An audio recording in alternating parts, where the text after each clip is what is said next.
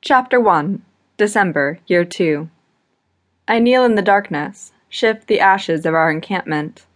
The vampire watches me intently as I pull destroyed knives and cookware from the rubble, the remnants of our former life. He probably came with me as much to keep Damon and I apart as to aid me in my recon.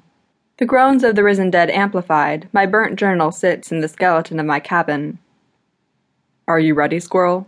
It would seem we will not be alone much longer.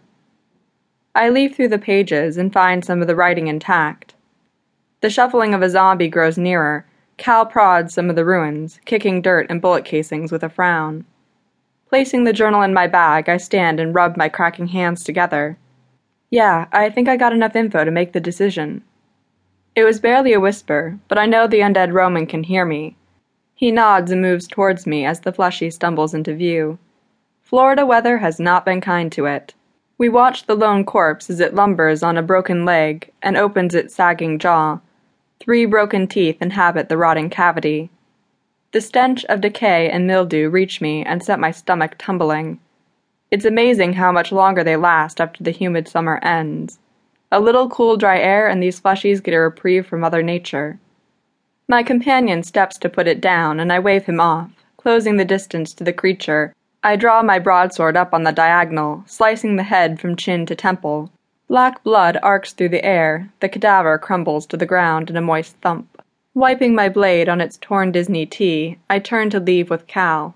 The others will be expecting us. Chapter 2 September October, Year 1 I'm rewriting my journal of life since the zombie outbreak using the one I lost in the fire, my memory, and the calendar I carry. I met Chase and Sunny around a month after this cadaver fest started. The air had begun to grow dry and cool as I hunted for food in the wildlands beyond the Orlando city limits. I trekked further from the dead laced asphalt river in search of game. Even with the light breezes, direct sunlight kept my tee glued to me with sweat. The books I'd taken from the library shifted in my backpack and dug into my sore muscles. The camp shovel and broadsword each swung awkwardly from my hips. I froze at the muffled sound of footsteps. Peering through the brush, I pulled taut the high tech slingshot. I wasn't that good with my bow yet. I saw a couple talking. The guy looked like Rob Lowe with a Jim Carrey grin and terrible sunburn. The lady was the girl next door type, with a fitted tee and old jeans. After a moment's hesitation, I decided to approach. Lowering my weapon, I made sure to tread loudly so I wouldn't startle the pair. I felt my heart jumping with my empty stomach. I hadn't dealt with any other survivors in three weeks, according to my calendar. That last interaction hadn't ended well. An axe and makeshift spear both pointed at me. Hi, I don't mean any harm. I just thought maybe we could help each other out for a bit. They exchanged glances while I waited and tried to maintain my mellow. The weapons lowered, and the guy stepped forward with an outstretched hand.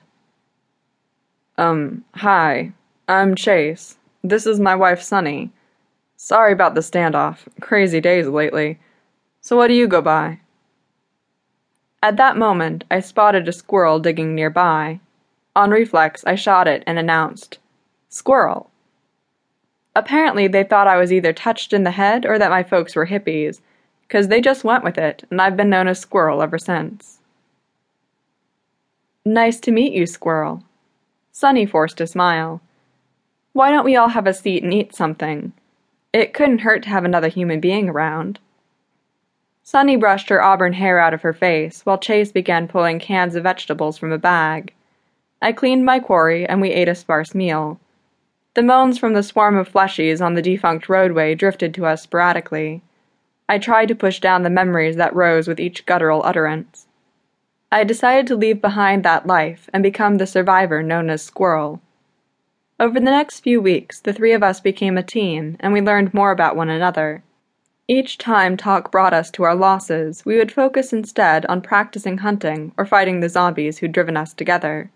When this chaos started, Chase worked in a call center, Sunny was a server at Denny's, and I was a minimum wager in one of the local theme parks.